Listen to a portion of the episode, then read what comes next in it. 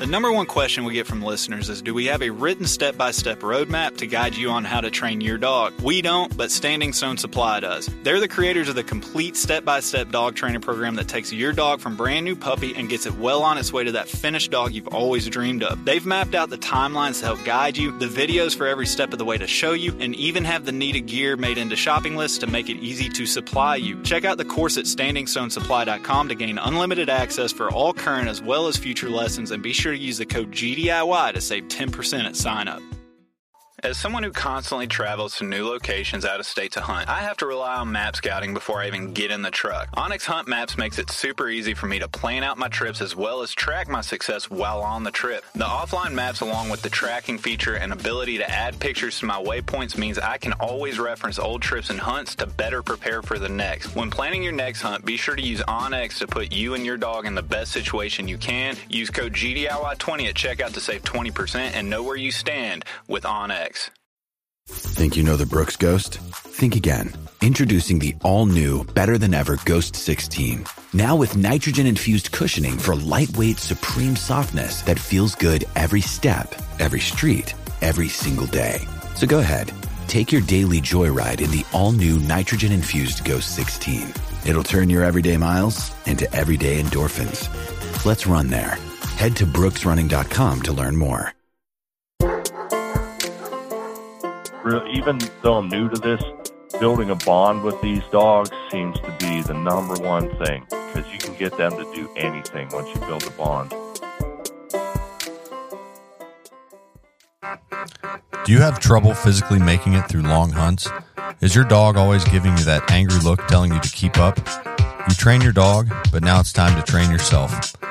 Rocky Mountain Hunt Strong is the company for any hunter that is looking for an effective fitness routine to get healthier and be able to hunt longer and harder. This company has merged fitness and the passion of hunting to help people like you and me continue to do what we love. From the Rockies to the Smokies and every field or prairie in between, this company can get you ready to go longer, cover more ground, and recover quicker. Go to RockyMountainHuntStrong.com and see their program for yourself. Use the discount code GDIY to save 15% and get to work. Train harder, hunt stronger, and recover faster. And welcome back to another week of GDIY, everybody. Me and Adam are here to come at you with an episode on turkey dogs. Yeah, buddy. Uh, had a lot of fun hearing about turkey dogs. Really interesting uh, method of hunting turkeys. Not a lot of people do it, but there's a lot of tradition involved with it. Yeah, it's something that's uh, a little different. We're not really used to it. I've never had the luxury of trying it out, but we thought with turkey season coming into play for everybody, even though we know turkey dogs aren't allowed in springtime anywhere. And then Right. in the fall, there's not even a whole lot of states that allow it in the fall. But it's something different. You don't hear about it a lot. And it's kind of neat because they use bird dogs essentially for this. They mix their own bird dogs and kind of their own recipe and, and, Yeah. and secrets developing their turkey dogs. And it's just kind of something neat to talk about. Something yeah, we don't want to spoil it too much, but uh, it's it's very interesting the the dogs they use, the method they use. Just there's a lot of rich tradition behind it, and I think that's the the thing that people don't know. They just think that it's this crazy thing, but there's a lot of tradition behind it. It's really cool. Yeah. Nick, what's been going on with you this week? Oh, not a whole lot, man. Just life is crazy. You know, we're trying to sell the house. We're trying to train dogs. We got work. We got this crazy podcast thing going on. I'm Yep. I'm a little slammed right now. Yeah, but, I hear uh, you, man. But yeah, I'm still trying to get the dog work in when I can. We have a training day coming up, and uh, yeah, it's just one day at a time, trying to knock out everything that I can.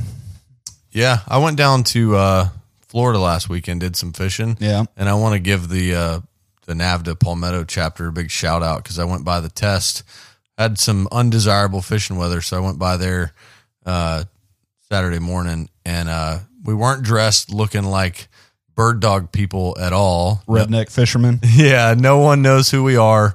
But within three minutes, we were wearing orange and we were going out with a guy that was running his dog through utility. I mean, someone immediately came up and met us. asked if we wanted to go out with the handler, and we said they rolled out the orange carpet. For they really did, uh, and it was just amazing. So I I told Bill down there with the Palmetto chapter, like, man, this is in my mind, this is what NAVHDA is supposed to look like. Here's two guys we don't know. Let's get them involved. Yep. Put some orange on, and the handler said it's okay. You're going. Yeah. Um, so it was a really cool experience uh, to do that, and I, I think that chapter's got some great stuff going on. Really nice grounds, and just the family reunion type uh, environment Yeah. was awesome. I mean, it's always fun getting out and talking to fellow NAVHDA people that you've never met, but it, it seems to be be the norm when you go go to new chapters and new areas. It's you, you're still dealing with with people that share the same passion as you. Could be completely different on a regular day basis, but you get them around dogs and what we love to do. Everybody's real similar, and um, yeah, I mean, I didn't get to go to a NAVHDA test or anything like that. I actually did a guide hunt out of preserve. Uh, Yeah. here local here in Tennessee, and so that was fun. I mean, I did a lot more of that last year, and, and I kind of kind of got to where I realized I was passing up hunting opportunities and, and trip Right. opportunities to to guide. And while it was kind of neat, you make a little bit of cash, you get to work your dogs on birds, kind of. Uh, it, it, I realized that's not what I got into it for, but with the season over, they called and was like, "Hey, we have a guy that needs needs a guide." I'm like, "Okay, cool, I'm there." And then I show up, and apparently the buggy was down, and they're like, "Here, use this '57 Chevy truck to go plant birds." And I'm like, "Are you serious?" And he's like, "Yeah." So I got it. and I'm so sitting cool. there driving through a field in a '57 pickup truck, and so that was kind of neat. And then always getting to work with people that don't have dogs, and your dog on the worst day. Looks great. Looks great to anybody that Yeah. doesn't know any better, and so it's always fun getting out there and and uh, just kind of showing some people your dogs and and stuff like that. But That's But, cool, yeah. man. I'm uh I'm excited to get to this turkey dog episode. Uh, I told Al- Adam Blair down there at the Palmetto chapter that I'd compliment the great shot he made on the pheasant. Uh, so here you go, Adam. This is for you, buddy. so yeah, I mean we'll we'll get to the episode in a second, but you got a couple weeks left. We still have that giveaway going on with Hunt Ready Gunner and Rocky Mountain Hunt Strong. I'm not going to break down everything that's available in that. If you're if you're if you haven't heard it before, go to Instagram, Facebook, check out the post.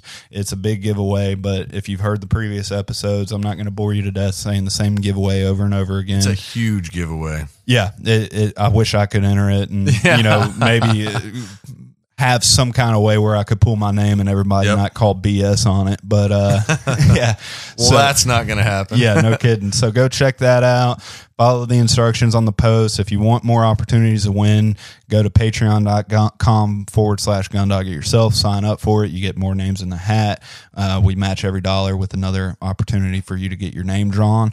And I'm really hoping that the Patreon, one of the Patreon guys gets to win it this time. Yeah. Um, So let me let me break that down for the folks that are like, how do I go to Patreon? Because I get that question sometimes. You Google Patreon, and then when the page comes up, there's three little bars on the top right. You click that, and you search Gundog It yourself. Yep. Follow your nose from there, and we've got some different tiers on there, but every dollar gets another name in the hat. A- And when you sign up, you're going to get an automatic response from us. It tells you, hey, if you want a GDIY sticker, send me your address. I'm going to get it in the mail to you. But you'd be surprised how I many. thought you were hand delivering those things, Nick. Nah, I mean, we, yeah, at the start, but you know, I think we got a little too big time for that. But uh, That's right. but yeah, I've had a few people sign up and they'll see like a somebody post on Instagram story or something the sticker and they're like, "How do I get a sticker?" I'm like, "Follow the instructions on the email that you got." That's right. Uh, so yeah, it's it's uh the stickers are for Patreon users, the the real supporters of this podcast. That's right. The freeloaders don't get a sticker. But uh, yeah, so go check that out. I want to thank everybody who last week took took uh, my request for rating, reviewing, and sharing the podcast. It really helps us out a lot. Uh, so if you haven't done so, please five star rate, type up a review, give us feedback, let us know how we're doing, how you want us to improve, and all that stuff, and and hit that fancy subscribe button on the podcast. Okay, just subscribe. It automatically downloads to your phone. Even if it's a con- conversation or a topic you don't want to hear about, you can always delete it and come back next week. You'll see what topic we have next week. Just hit that subscribe button and it'll go a long way. And I think that's all the housekeeping we need to touch on. I think I did a big enough infomercial last week on by myself. So Yeah, for sure. Turkey dogs. Here we go. here we go. Enjoy. If you're currently in the market for a kennel, then be sure to check out Gunner Kennels. Gunner Kennels is the only kennel that's five star crash rated from the Center for Pet Safety. The double wall rotomolded construction ensures it holds up in all types of weather and conditions. Also, Gunner Kennels has a lifetime warranty. These kennels are built to last a lifetime, and Gunner stands behind that. Gunner also has all the accessories you could need from fan kits to help keep them cool, performance and orthopedic pads to help keep them comfortable and ready to go after long travels, and even tie down straps to help ensure there's no worries for the kennel moving or sliding around in your truck. So if you need man's best kennel for man's best friend, head on over to gundogityourself.com and click on the Gunner link. Be sure to purchase your kennel, accessories, and even gift cards for holidays and birthdays through our link, and it will go a long way in helping out the podcast. All right, me and Adam are joined this week with Steve Kinder. We're talking turkey dogs. Steve, how you doing tonight? Good. How are you guys doing? Living the dream, can't complain over here. Yeah, doing good. So I guess to start with the obvious, where we start every time, is uh, tell us where you're coming from. Um, I live in uh, Hermitage, Pennsylvania, in Mercer County, which is very far western Pennsylvania. Um, the town that I live in is kind of pushed right up against the Ohio state line. Um, I'd say I'm probably about 10 minutes uh, from Ohio. All right. So how long have you been hunting? I was very fortunate. Um, I grew up in an outdoor family, and uh, back then the fur industry was really big, and my family were trappers. So at a very young age of six, I was actually introduced into the woods on a trap line, and of course, you know, fishing kind of followed along. Um, at age eight years old, I had my own trap line. Uh, you know, of course, back then times were different and kids had a lot more free range, and uh, I was very fortunate. Um, at age 12, which was the legal age back then for uh, Pennsylvania residents, that's when I actually began hunting per se. Man, that's really cool. Out there in the woods at eight years old, trapping by yourself. So, would you come home from school and go check all your traps? Yeah, I checked them before school and after school. You know, I, I was very, I honestly, I was very fortunate to grow up that way, and it kind of led to where I'm at. You know, in today's world, as far as the outdoors. Yeah, you're definitely fortunate for that. So, we brought you on to talk about turkey dogs. What other kind of hunting do you do as well? Do you do some deer hunting and stuff? Um, up until uh, the the turkey dog thing, I actually hunted a, just about everything in Pennsylvania. Um, I was always an avid small game hunter. I had beagles for a very long time. Um, through like age through my ages of twenties and, and early thirties, I kept a kennel of rabbit dogs. Always squirrel hunted, deer hunted, archery hunted, um, a little bit of bear hunting. Uh, I pretty much tried to stay outdoors. I mean, you know, like I said before, I, I was fortunate to grow up that way, and I just kind of fell into the out. You know, in my adult life, I kind of fell into the same lifestyle. And then once you started turkey hunting with dogs, it sounded like you got hooked. So tell us how it works. A couple years ago, once I was introduced to turkey dogs, um, I kind of fell out of the deer scene, and I, I fell out of my normal routine. I mean, I it was literally an instant addiction. so it rewired you, huh? Yeah, there's no other way to describe it. I I literally became instantly addicted to it because I was already an avid turkey hunter, and once I went on a, a successful dog hunt, it literally ruined me. There's no doubt about that. so, how long ago was this that you got hooked on your turkey dogs?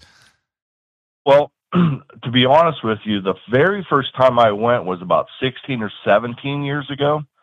And a friend that I have over in Ohio across the line invited myself and my uh, niece at the time. She was maybe 10 or 11 years old then. And he invited us over and we took her on a turkey dog hunt. Now, this was something that I had never done. Um, I'd only heard about it through very limited magazine articles, and of course, talking to him, knowing him, knowing that he had a turkey dog. Um, we didn't have a, a successful hunt. and life went on. And, you know, I just kept turkey hunting the usual way that I was doing and stuff. And then three years ago, a guy came from the other side of Pennsylvania and brought his two turkey dogs over on the last day of our season here. And we had a successful hunt. And I mean, to be honest with you, I literally was addicted that day. It, it just something clicked inside of me, and I knew that I, that it was my time to get into turkey dogs. Prior to that, I probably would have been into it, but unfortunately, I was a single parent and I didn't have the time frame to to put into raising a dog or training a dog, or I probably would have been into it a little bit sooner. That makes sense. So, turkey hunting with dogs, if everything lines up perfectly, the turkeys uh, cooperate with you and do what they're supposed to do, and your dog does what it's supposed to do. What's that look like? Oh man, it's one of those things where you either you either get it or you don't get it. Um, on a on a great hunt, you know, obviously we're hunting in woods where we already know there's more than likely turkeys. You know, we're not just going in. I, I try not to go into just blind woods, you know, where I'm guessing there may or may not be. Um, I mean, we're out to kill a turkey, right? Plain and simple, uh, uh, and we're out to have our dogs get on turkeys because that's what they want to do, you know. So we kind of cut to the chase. I mean, I really do a lot of scouting. I have a lot of friends that will tell me where turkeys are at and stuff like that. And it's basically, you know, you, you hop into the woods and you cut your dog loose and you have a predetermined route that you're going to take and where you think the birds are at and you just let the dogs go and let let them do their thing. Okay. So describe what the turkey dog is actually doing? Like what what's a ideal finished turkey dog? What are they looking for? How are they working? Just describe to us what when you're training a dog what are you aiming for? You know a really good turkey dog he he or she's going to range 100 to say 300 yards and they do big circles in the woods. More times than not. Um, as they grow of course they'll learn to use the wind a little bit more but they're looking for turkeys either by sight or by scent. And you're just walking. You don't have to be quiet. You know, you can talk to your buddy if, if he's with you. You can talk on your phone. You know, you can text if you want to. You're just you're going through the woods, and the dog is literally out just pounding the woods, doing circles. Um, they'll do they'll backtrack a little bit. They'll they'll they'll come find you, they'll check in, and then they take off again. And it it's not. I think a lot of people think that it's like pheasant hunting with a dog, and it's totally different. You know, it's very fast paced. Um, I have found personally with my dogs, the faster I walk, the better they hunt, and the more ground they obviously cover. Okay, so it sounds like you're kind of like you said. It, it sounds a lot like pheasant hunting or, or another upland hunting, but people aren't really familiar with turkey dogs. So, so what are the main differences from the upland hunting and the turkey dog? So, say they're ranging out, they're looking for the turkey. What do they do when you find a turkey? When when a when a, when the dog finds the birds, it's going to start barking and start chasing. And it, it's a sight to see, and it's a, it's really a sight to hear. You know, because a lot of times you don't actually get to see it per se, but you'll see the turkeys flying. You'll see the turkeys running past you. Um, it's really pure havoc at times. Um, I'm fortunate to have a dog that barks a lot when she gets on turkeys. And once they make that initial break, you're going to have birds that run off. And a really good turkey dog is going to go and find, we call them runners. They'll go and search out all those single runners and put them into the air, no matter where they went to. That's impressive. So you, you want it to be total chaos. I mean, I, am hearing yeah. this and I'm thinking if my dog did that on an upland bird, I would be pretty upset that he's right. busting birds well, up, but you want him to go bust the birds up. Yes, and and it's funny you say that because that's how turkey dogs are derived. They are actually outcast bird dogs. They are dogs that wouldn't hold point, and they are dogs that barked on game whenever it was flushed, and you know, and they chased them. And that's exactly what you're looking for. Yeah, and that's how turkey that's how turkey dog breeds, you know, came to be. You know, guys that were long ago that that were in states that had legal turkey dogging, that's what they looked for. They looked for outcast bird dogs. And they took these dogs and they crossbred them with other bird dogs and essentially, you know, here comes what the generic name is a turkey dog. Okay, so do you all have like set breeds, or is it still just kind of a mix of everything, and they just call them turkey dogs? Um, my what I I particularly have a dog, uh, a bloodline from Richard Rose, out of Virginia. They're called droppers, and it seems like from whatever state they're born into, that's what they call them. So mine would be a Virginia dropper. Um, my particular dogs are Irish setter, English setter, English pointer, and they've been bred for over 40 years. I don't know how long it takes to start a breed, you know what I mean? But yeah. this guy's been doing it for, you know, quite a while and you know, they're they are what they are. They're they're three different bird dogs rolled into one nowadays.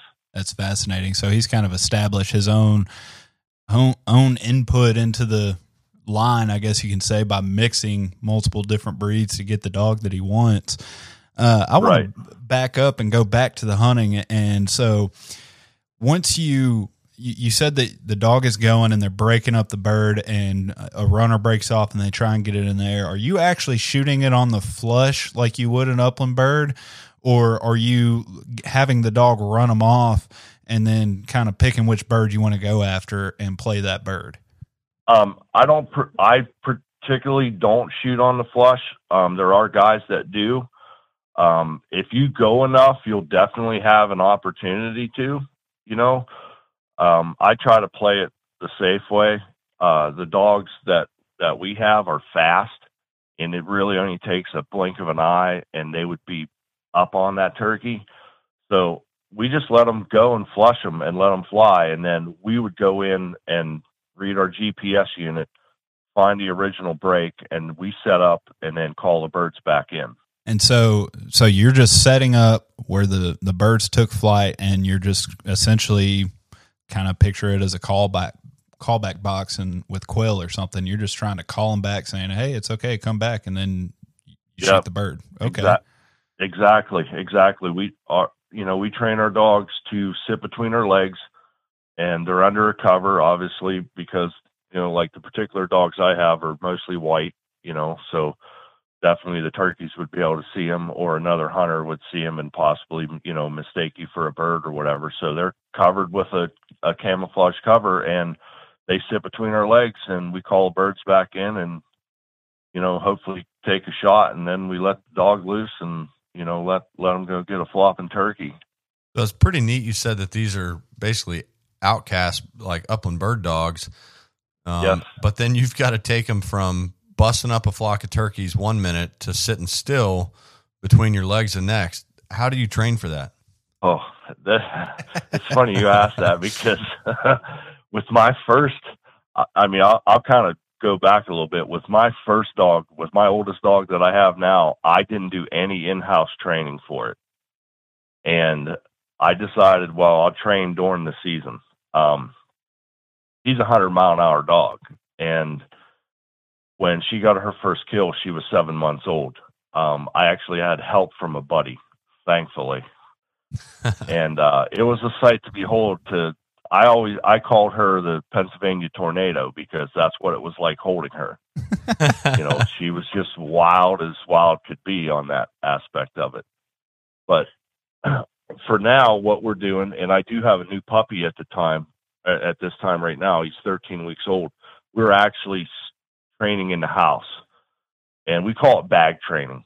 And uh, what we do is whenever he's running around the house for a half hour, going all crazy and being a puppy and stuff, either myself or my girlfriend snatches him out and we set him down and we put him under a cover and we make him stay. And he'll fight a little bit and then he'll give a big deep breath and then he lays his head down and he'll go to sleep. Even at 13 weeks old right now, we're getting 30 minutes to 45 minutes of him sitting perfectly still between our legs after going like a maniac. Oh my And goodness! that's awesome. I know it's different because there's not turkeys involved, but what you're doing is trying to build that foundation for when there are turkeys involved. Yeah, yeah, So when there's turkeys involved and you get them out to the woods, it's not the first time that they've been covered up and expected to sit still. Right. It makes a lot of sense. It, yeah, exactly.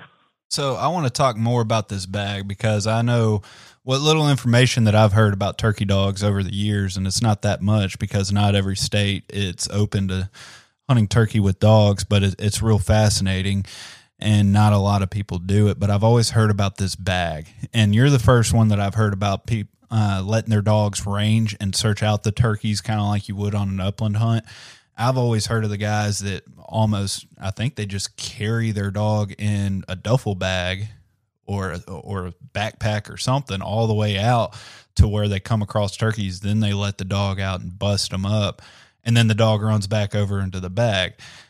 So is that another way of doing it different than your yourself? And describe the bag. I know you said that the cover. Are you using an, an actual just blanket in the field, or are you using an actual bag?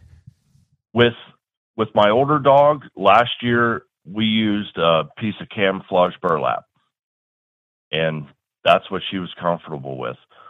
Um, I used a larger piece, you know, maybe five foot by five foot piece, and basically just put it over, and I could set my legs over top of it and kind of keep her pinned down, you know what I'm doing right now with the puppy, though, I'm actually using a, a, a mesh bag, a mesh decoy bag that's zippered. Um, come this fall, I'm going to have to sit two dogs. And being that I'm kind of new to this sport as it is, sitting one, I'm looking for a little bit of an advantage, you know, sitting two. And when you use a bag, you know, you put them in there and you zip them up. Of course, they're a little bit, they're a lot more contained than of just using a cover, you know, because with a cover, they're going to be able to squirrel around a little bit and and turn around and stuff like that. And if you have a young dog, of course, that could lead to you know spook turkeys down the road. Um, it's just something. It's called it's repetition that they pick up on it. These dogs are super smart. You know, they may be mutts to people's eye, you know, in some people's eyes. Um, the turkey dog guy, though, you know, they're as purebred as anything, and they're super smart. You know, that that's kind of how we think about it.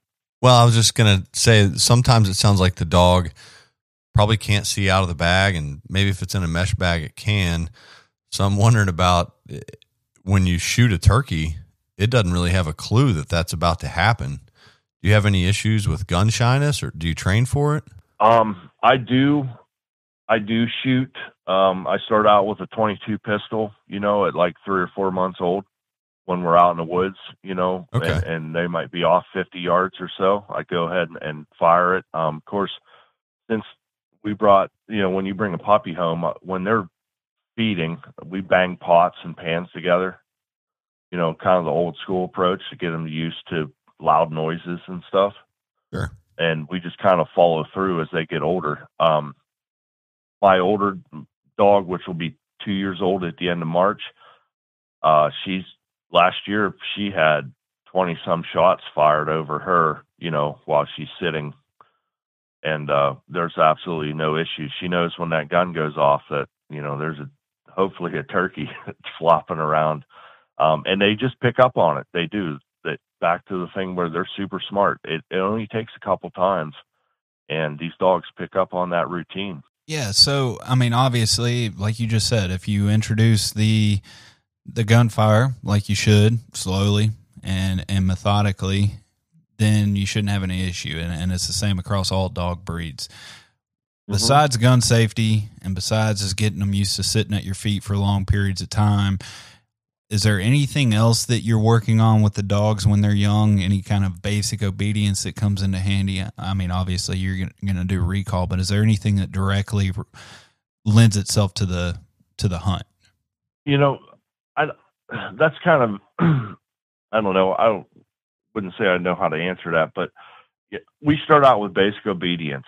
You know, it's it's come, sit, stay, and get them to know their name right off the bat. I mean, we start doing that from day one, as soon as, as soon as they're comfortable, you know, in the home. Um, from there, I don't really do any. I'm not doing any kind of turkey type training as far as with the wing until you know they actually know their name, and then it seems to me like it makes it a lot more easier to associate you know that you're going turkey hunting and this is what you want to chase after and you know when you when they're out there in the woods like I'll hide a wing out behind a log or something and then when they get it you know and I call their name hopefully they're going to bring it back to me it, it's just kind of like building that bond type thing um I'm real even though I'm new to this building a bond with these dogs seems to be the number one thing because you can get them to do anything once you build a bond. That's the same for an upland dog or duck dog, in my opinion, is, Right. is basic obedience, building a bond. Now, when the turkey dog busts up a flock, it's it's going to be all out running and barking, which is something you want. Do you have any issues with the dog chasing deer? Because if you can't see it, I'd imagine. I mean, that's the same thing they do when they're chasing deer, and you probably don't want that. How do you how do you remedy that? Uh, well, it's just it. I mean, basically, I think everybody has their own ideas on breaking their dogs from deer. Um, Yeah, I guess I'm I'm wondering how you- how you know if it's running a deer because well, deer are straight line. okay you know, on a GPS, nine out of ten times they're going to be straight line. Um, a, a lot of times, I know with with my older dog, I saw the deer. You know, the deer would wait and jump up right in front of her, so you were able to see him. And then, of course, we run we run alpha uh, 100s, and you know, track and train, and and you know, you can do what you got to do as far as a little electric shock on them and stuff and uh break them that way. Or you know what I did with mine I took her out in the summertime and I purposely put her on deer and see if she would chase them and then and, correct it if she know, I- does. right. Um one thing you don't want to ever do is if you don't know what it is you definitely don't want to shock them um there are instances where adult gobblers love to run and they'll run a straight line And if you happen to get into that situation where, man, I don't know if this is a deer or, you know, I know that it, there's adult gobblers in this area or something, you're just going to probably want to let that time pass. Yeah, Um, just play it safe. the- yeah, you just want to play it safe on that. Um, you know, they want to chase birds. Um, I know with my older one growing up, you know, of course, if she saw a squirrel, she wanted to give chase to it. Uh, if a chipmunk jumped off a log, whatever. But they're puppies, you know. She Yeah. she hunted at seven months old, so you can start your corrections. You know, if you have that right time frame of you know of uh, puppy age, you know, you can start your corrections accordingly. Yeah. So, is there anything else? I mean, uh, obviously, you're breaking them off deer, you're breaking them off fur. Is there anything else uh, besides turkey hunting that you do with your dogs, or is is it primarily just turkey dogs with you? I do pheasant hunt with my older dog. Um, I can't say that I trained her on pheasants. I just happen to be lucky that she's not real fond of thick cover, so she hunts really close, Okay. and it just kind of coincides. And she loves to chase birds, so I'm not gonna. I'm personally not gonna take that away from her. And you know, in Pennsylvania, we have a big stocking program for pheasants. Yeah. So it does kind of make up, you know, there are some easy birds out there. So, I mean, I do. Her, her first hunt was actually a pheasant hunt, and it was a youth hunt in Pennsylvania two years ago. That's the first time my turkey dog was ever out in the woods over guns, and, and it was a pheasant hunt. Some guys do it, and you know, and, and other guys don't. It's just you know whatever preference they want. So I'm assuming that if you're pheasant hunting with them, they're pretty much hunting like a flushing dog. You, you're not trying to get them to Yeah. point a pheasant and then not flush a turkey. He barks and chases pheasants just like turkeys. Why not? I mean, if you're gonna do it on turkeys, Yeah. might as well do it on pheasants Right. too. right. That makes all the sense in the world. So, explain to us why you don't hear so much about turkey dogs. Like, what it, it seems to be, like I already said, that not every state it's open to allowing you to do it. We know that portion, but there seems to be kind of a secret underground to turkey dogs Wait, tell us about that. There, there definitely is. It's almost cult like. I've talked to a few of the older guys, and that's the word they use. You know, it's it's a it's a, a cult. Um, in talking to my buddies, you know, the, about the only thing we could ever come up with for an answer for that was if you go back, you know, 50, 60 years ago, there was not a lot of turkeys. All right. And the places that allowed turkey dogs to be used in the fall, you know, were a lot less than what they are now. But when you were hunting turkeys back then, if you found some, you just didn't tell anybody about it. You know, you didn't want competition. So we kind of think that, you know, maybe way back then, anything you did to harvest a turkey, you just kept quiet about. And for whatever reason, it just kind of carried over, you know, with the dogs. Even though, I mean, there are historical documents out there that will say that turkey dogs have been in use for hundreds of years in this country.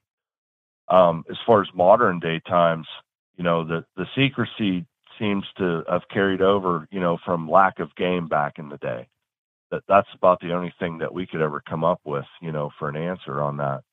That makes sense. Uh, you know, I think a lot of game species are that way where if it's limited, you don't want to share it with the world that you found something. You don't want to give everyone your location of where your where your game species is. So it makes a lot of sense.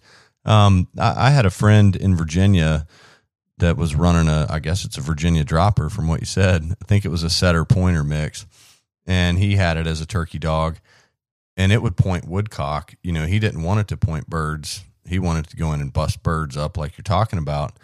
Um, does your dog point other birds like that as well? My older dog will point woodcock. Okay. And I don't know. I the only thing I can think of is because they have that really peculiar peculiar smell to them. Sure.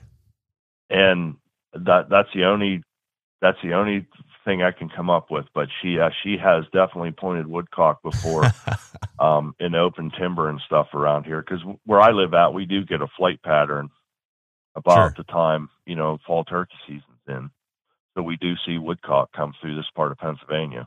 Yeah, it worked out pretty well. He he would tell me where all the woodcock were, and he didn't want to right. run, but I did, and I'd tell him where the turkeys were. So kind right. of share with each other.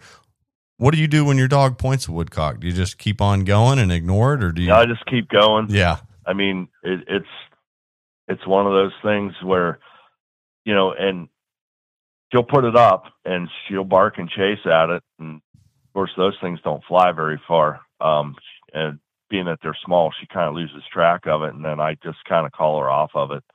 I don't ever discourage um, my dog from chasing any type of bird. You know, if it flies, it dies. That's kind of a motto with turkey doggers. Um, definitely for new, anybody new that would listen to this, that's something they got to remember. If it's a bird, let your dog chase it. Yeah, don't scare them off anything with feathers. I mean, why why right. would you? Especially if you're if you're wanting your dog to flush pheasants, turkeys, whatever, then it's no big deal to. You're not going to get onto them because they don't point all of a sudden. Yeah, let them flush it. Yeah, so walk us through some of your memorable hunts. Let's get a good feel for your turkey dogs and, and what made you fall in love with it. Tell us some good hunt stories. Well, last year I was fortunate enough to be invited up to Ontario, Canada.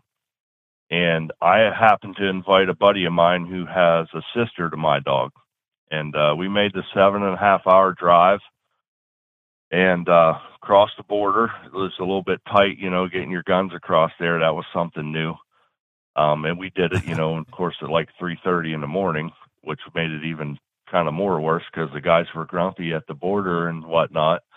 But uh, we rolled into too. my buddy's. Yeah, we rolled into my buddy's place there, and uh,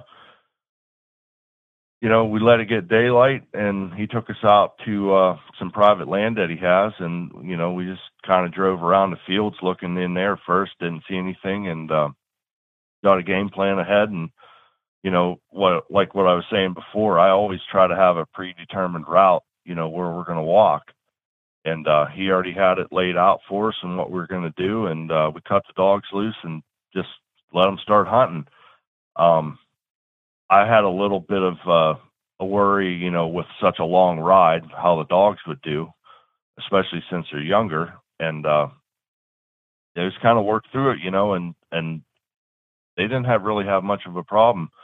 We hunted a patch of woods and uh, didn't do any good on it, and we ended up turning back around the other side. And my buddy's dog, uh, her name's Dell, she got into birds and started breaking them, and we went back up, and I took got my dog in there and got her into where the birds were at and she started breaking birds and we sat down and everything was going good and the mother of all rainstorms came in and high winds and in, in my particular life i have terrible luck calling birds back in on that Hmm. and uh it was kind of defeating you know because you made that long trip you got a good break right off the bat and now all of a sudden the weather just craps out on you so scrapped that hunt after an hour. We were soaking wet.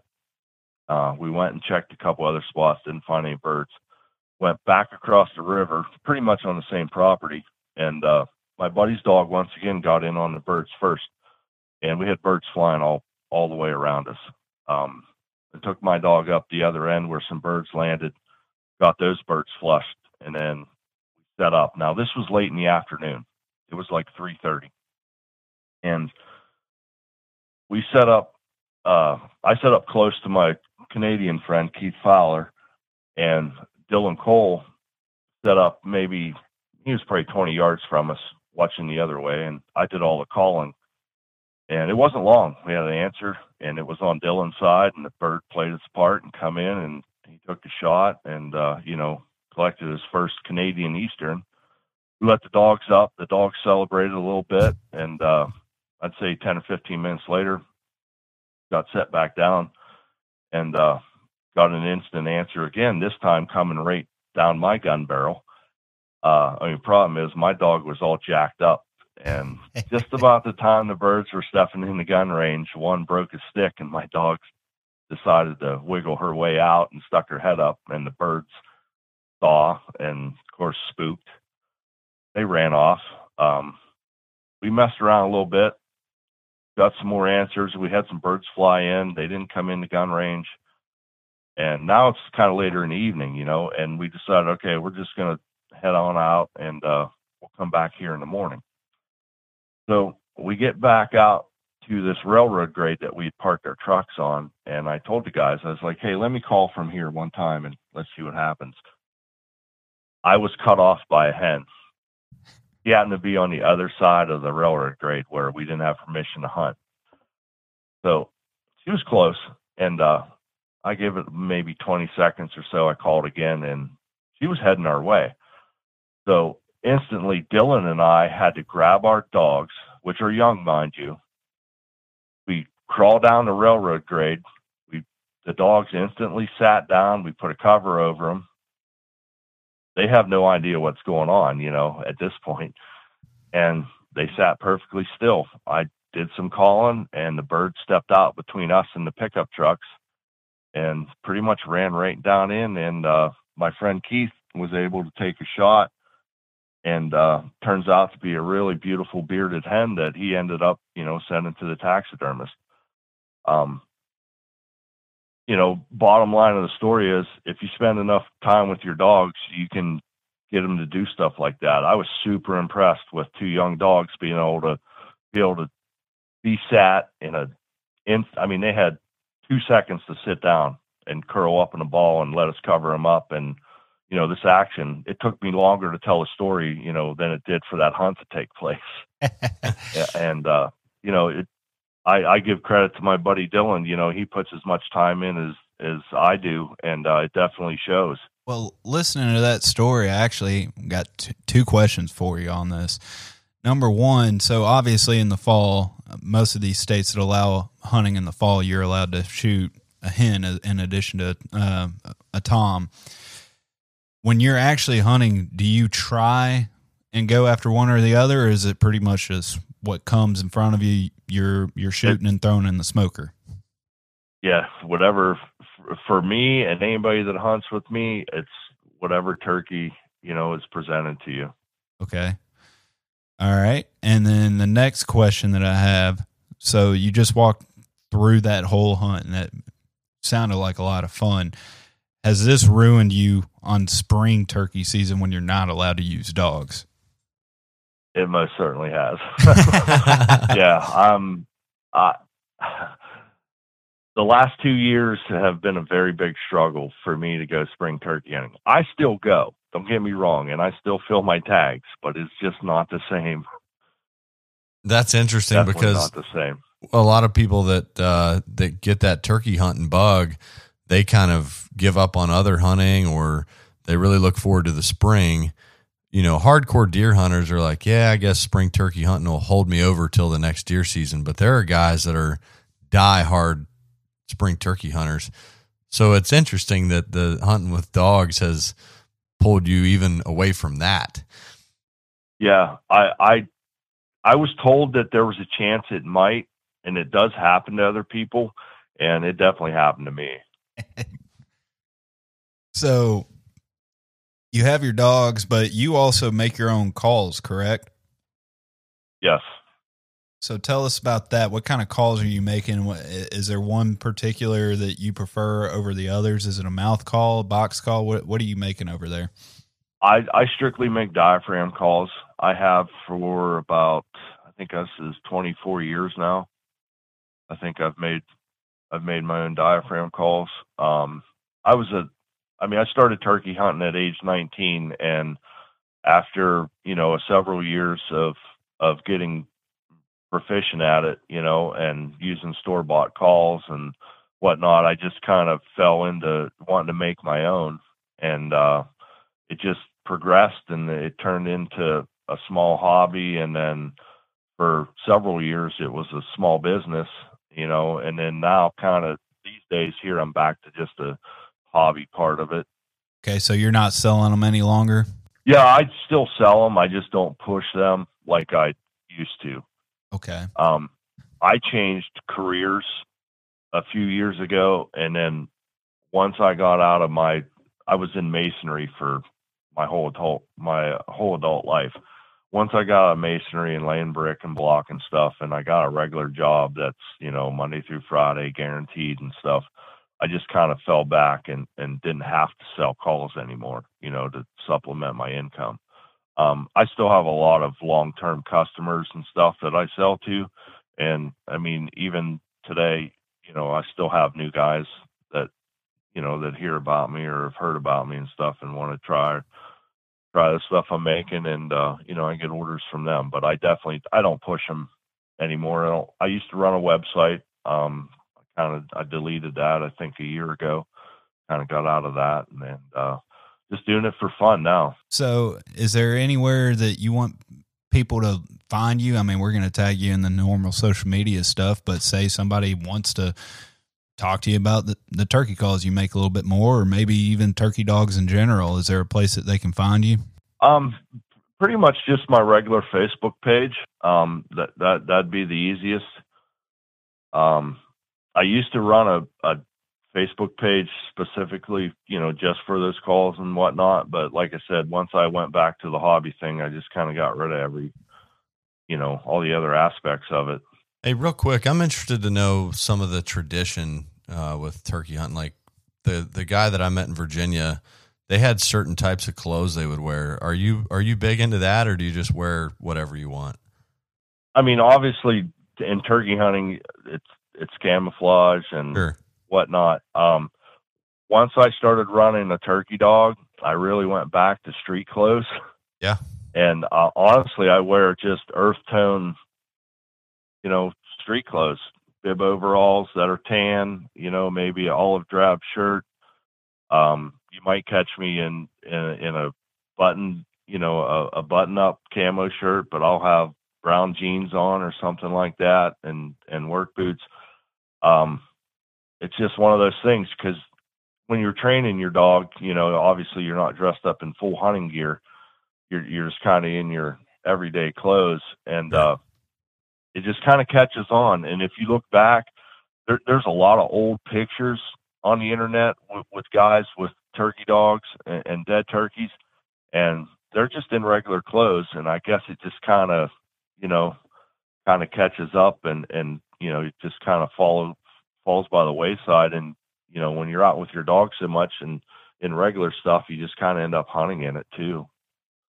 Yeah, I always thought turkey hunting you needed to be full camo, cover your face, and all that. And the gentleman that that I hunted with some in Virginia, he he refused to wear camouflage. He said that it was right traditional to wear drab colored clothes and uh, plaid. He'd always have some sort of plaid on, but it was yeah. you know a big tradition for him. Right, and and I know I know a bunch of other guys that kind of do the same as, as I do. Um, I don't know. I I guess it just it probably boils down to whatever you you know get used to or or pick up on. I mean, can't say that I did it on purpose. It just you know I put a lot of time in the woods training my first one and it just seemed like you know that was the thing to do and that's what i was comfortable in and it definitely i've had no ill effects as far as turkey hunting goes you know as far as them seeing me or whatnot. I mean if you can keep a hundred mile an hour dog between your legs you know you pretty much can wear anything in my opinion. That's right yeah that's kind of how i look at it well, but before we close this out, because I didn't know anything about the clothes, I, I, was looking at Adam like, really different. You wear camo for turkey. Got to keep you on your toes, Nick. apparently, is there anything else that is kind of unique to turkey dogs that we haven't covered before that you want to touch on before before we wrap this up? Is there just something that we're missing out on? Maybe back to you know the secrecy of it. I mean, I'd like to give a little shout out to a couple guys that have helped me you know, in my journey, I, I kind of think they deserve a little bit of attention on it. Um, they're definitely great advocates, you know, for the sport, you know, and down the road, maybe somebody has a problem with a turkey dog. I know these guys would definitely help them out, you know, if, if you'd like to uh, touch on that. Yeah, go ahead. Um, you know, getting started in this, uh, you know, I, I had beagles my whole life. So having a bird dog, I was, I won't say I was lost, but I maybe probably kind of was That's on that. and I game. expected a lot more. Yeah, it's a whole different ball game. Um, there's some guys out there. Uh, one, Nick Delasio, he lives on the other side of Pennsylvania. Uh, he does a good job with his turkey dog. He he was more than willing to help me, you know, in my frustrations, you know, bringing up my first one as a pup um, he, he said something to me that made a whole lot of sense. And he goes, you know, you learn to hunt with what you have, and that plays into a lot, a lot of my success. Honestly, that was really, really strong, great advice. You know, because every dog's going to be different, and once you figure that out and, and you put your, you know, you put your mind into what you have, you know, then of course that hunting aspect of it's going to be a whole lot easier you know, and you're going to get, you know, a lot more turkeys at the end of the day, in my opinion. I think that's great advice for dogs across all types of hunting. Yep. Sure. Yeah. Um, a buddy of mine, Kenny Nisley in Tennessee, uh, he's had, he has a turkey dog for quite a while now. I believe he had triple digit kills with his, uh, through his dog's career. Um, you know, good guy, definitely would help, definitely help me out on questions that I had. Uh, Marlon Watkins, he's a turkey dogger in Ohio, uh, old timer. He's had several turkey dogs. Um, you know, he, he does a great job. Definitely answered a few questions I had. Uh, my buddy Dylan Mild, he has my dog's sister across town from here. We were actually running our dogs today together. Uh, you know, he's another, he's a young guy in his mid 20s coming up through, you know um, he's out there, you know, pounding away and, and learning just like anybody else. And uh, uh, his dog really, you know, really come along. And he was like me, you know, he put a lot of extra time and a lot of extra effort into that bond, and uh, it definitely paid off. Um, but really, the the main guy, Brett Barry, from over, uh, he's just across the line from me. he lives about 18 or 20 miles. Uh, he's been probably the biggest asset to me. Um, definitely not afraid to answer any questions. Uh, he actually sat my dog for her first kill. And it was probably one of the craziest things I've ever seen because the guy is a straight up dog whisperer. Um, if if you got a couple minutes, I'll give you that hunt. And Please do. you'll Yeah. understand what I'm trying to say on that. Um, so he invited me over, and uh, we hunted his private property, which that in itself tells you a lot about the guy. And uh, we took his older dog Kenzie, which is a rose dog, and and a far off relation to mine, and uh, we we hunted this one farm, and and they got into birds, and it was a pretty good flock. Got the dogs got a great break. You know, my pup was seven months old at the time, and uh, we got set up, and my dog just literally lost her head. she would not sit, and there's Brett, you know, just holding on to her and uh talking to her in a calm voice and laughing and chuckling and we're both calling and finally I was like, Brett, there's a bird answering behind us. He's like, scoot around a tree. So I scoot around this big tree and I'm calling and the whole time I'm listening to him wrestling my little dog, right? Yeah. he's just laughing and chuckling and telling her to calm down. Playing with a puppy in the woods. Deal. Right. And of course, I'm losing it. I am shaking so bad. And this bird is coming in on a rope. I missed this bird at 15 yards. Oh man. Yeah. Well, in my head, I'm like, God, I'm getting my puppy her first kill, and and this is going to be great. And I miss. So he lets her loose. He lets his older dog loose, and I'm apologizing. I'm almost in tears, you know, because I missed. And he's like, "Oh, don't worry about it. Don't worry about it. We'll call another one back in." So we let the dogs run around a little bit, and we get set back up at the same tree. Now, go back to what I just said. My dog is literally a tornado in this guy's lap, right? The deck setup within 20 minutes, he has my dog with her head on his knee or on his lap, as calm as a cucumber. Like hmm. she's not moving, she's just chilled out, she's just laying there, and life is good. Wow. And I'm looking out of the corner of my eye going, how the heck did this guy do that? You know? Trank. Well, then a bird answers. 10 birds come in. Wow. Literally, they walk right up to us 20 yards. He has this seven month old puppy, literally comatose, just sitting there in his lap. No big deal. I make the shot, get her first kill, dogs up, runs over, and literally changed my whole aspect out on, you know, training the turkey dog because right there was the epitome of it. You know, That's He- when you got hooked right there. Yeah when, but to see that you know and it's one thing to hear the story but to actually visual you know visually see that and see how it's done Yeah. Eh, unbelievable totally unbelievable and There's you know some people in out my there. eyes yeah in my eyes honestly he's, he's the best modern day turkey dogger that i personally know the guy can do anything with a turkey dog and he'll definitely help people that have you know trouble or or get frustrated or stuff like that. So i mean the guys i mentioned all of them you know they'll definitely take the time. And uh i was fortunate you know i'm fortunate to know them definitely. So i would definitely put out any of my success that i had last year with my dog definitely is related to all the guys that i mentioned. Yeah, that's some people are just built that way. I mean, we've all seen it in in any type of dog dog hunting world. Some guys just have that natural ability to connect with dogs on a different level. And and it's Right. amazing to see whether it's a turkey dog or deer dog or bird dog, whatever. And uh, it's just like you just went through the guys that helped you out.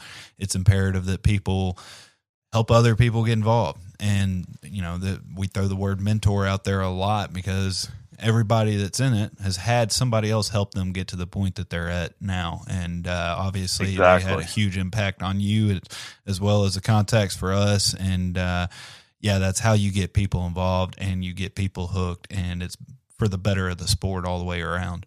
Yeah. Um, anything else before we wrap up, Steve? No, I'm good. If I mean, if you guys would have any more questions, I'll try to, you know, try my best to to to answer them. Well, I think it's just amazing that uh, that the dogs, and you were just touching on it, but that they're able to go from 100 miles an hour through the woods to literally sleeping between your legs in a bag. I mean, that's we we talk about having an off switch with our dogs going from uh, the field to in the house, and it's impressive to have a dog that can do that going to the house, but to still be out in the field and turn the switch off. I think it's it's pretty neat. Yeah, it's definitely a. Uh, I, I would say it's probably my f- favorite part of the hunt to be able to do that. Um, and it's kind of funny I say that because I was so frustrated to learn it at Mhm. first, but after you know getting to experience it and seeing how it's done, um, you know, right now even with the bag training that we're doing, my girlfriend does most of it, and she's a she's a whiz at it. You can take this puppy that's running around crazy in the house, and within ten minutes, have it sleeping right between her legs, just like we're set up on a hunt Nice. um, and it's you know back to that repetition thing and uh I, I got a good feeling that it's just going to carry over into the woods you know when it's go time Yeah, absolutely. Well, you'll have to let us know how this upcoming season. I know we you have a little wa- ways to go before you can do the fall hunt, hunting with them, but hopefully you get out there and at least try and enjoy the uh, spring turkey season without your dogs this year. yeah yeah we'll be starting the fall in michigan on september 14th Awesome. that'll be our first fall hunt Well, Already got it marked on the calendar. the countdown's going. Well, Steve, we appreciate you coming on and sharing sharing the world of turkey dogs with us. We enjoyed it. It's something that we don't get to hear about and very often. And again, thanks for making time for us tonight. And we'll talk soon. sure i appreciate it Thank you for listening to GDIY. If you enjoy this podcast, please remember to take a moment to rate, review, and share with a friend. Also, be sure to follow us and our partners on Facebook and Instagram under Gundog It Yourself. If you really enjoy the podcast and would like to contribute even more to the future content, please check out our Patreon at patreon.com forward slash Gundog It Yourself. Thanks again and happy hunting. Everyone seems to have the same questions or concerns when they start trying to decide which kennel to purchase for their vehicle. Perhaps it's time to stop asking all the questions and just design the perfect setup that meets your exact needs. B Pro Kennel specializes in designing and fabricating custom premier dog boxes handcrafted right here in the USA from high grade, lightweight aluminum. They'll get you set up with the size dimensions, lighting, storage, battery boxes with solar charging, and anything else you can dream of. Stop stressing over buying the wrong setup just have to replace it again in a year. Go ahead and check out bprokennels.com and get exactly what you want. If you're considering changing your dog's food soon, then be sure to check out Eukanuba Pro Performance.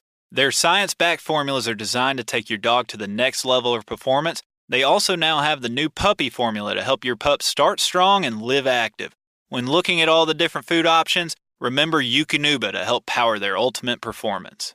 Hey, what's going on, everybody? It's Bob from Lone Ducks Gun Dog Chronicles podcast. I hope you just enjoyed the episode you just listened to. And if you did, I think you'll enjoy hopping on ours. We've got professional retriever trainers and upland bird dog trainers from across the country and world sharing their tips and tricks and great stories to help you and your dog get ready for the season. We'll see you there.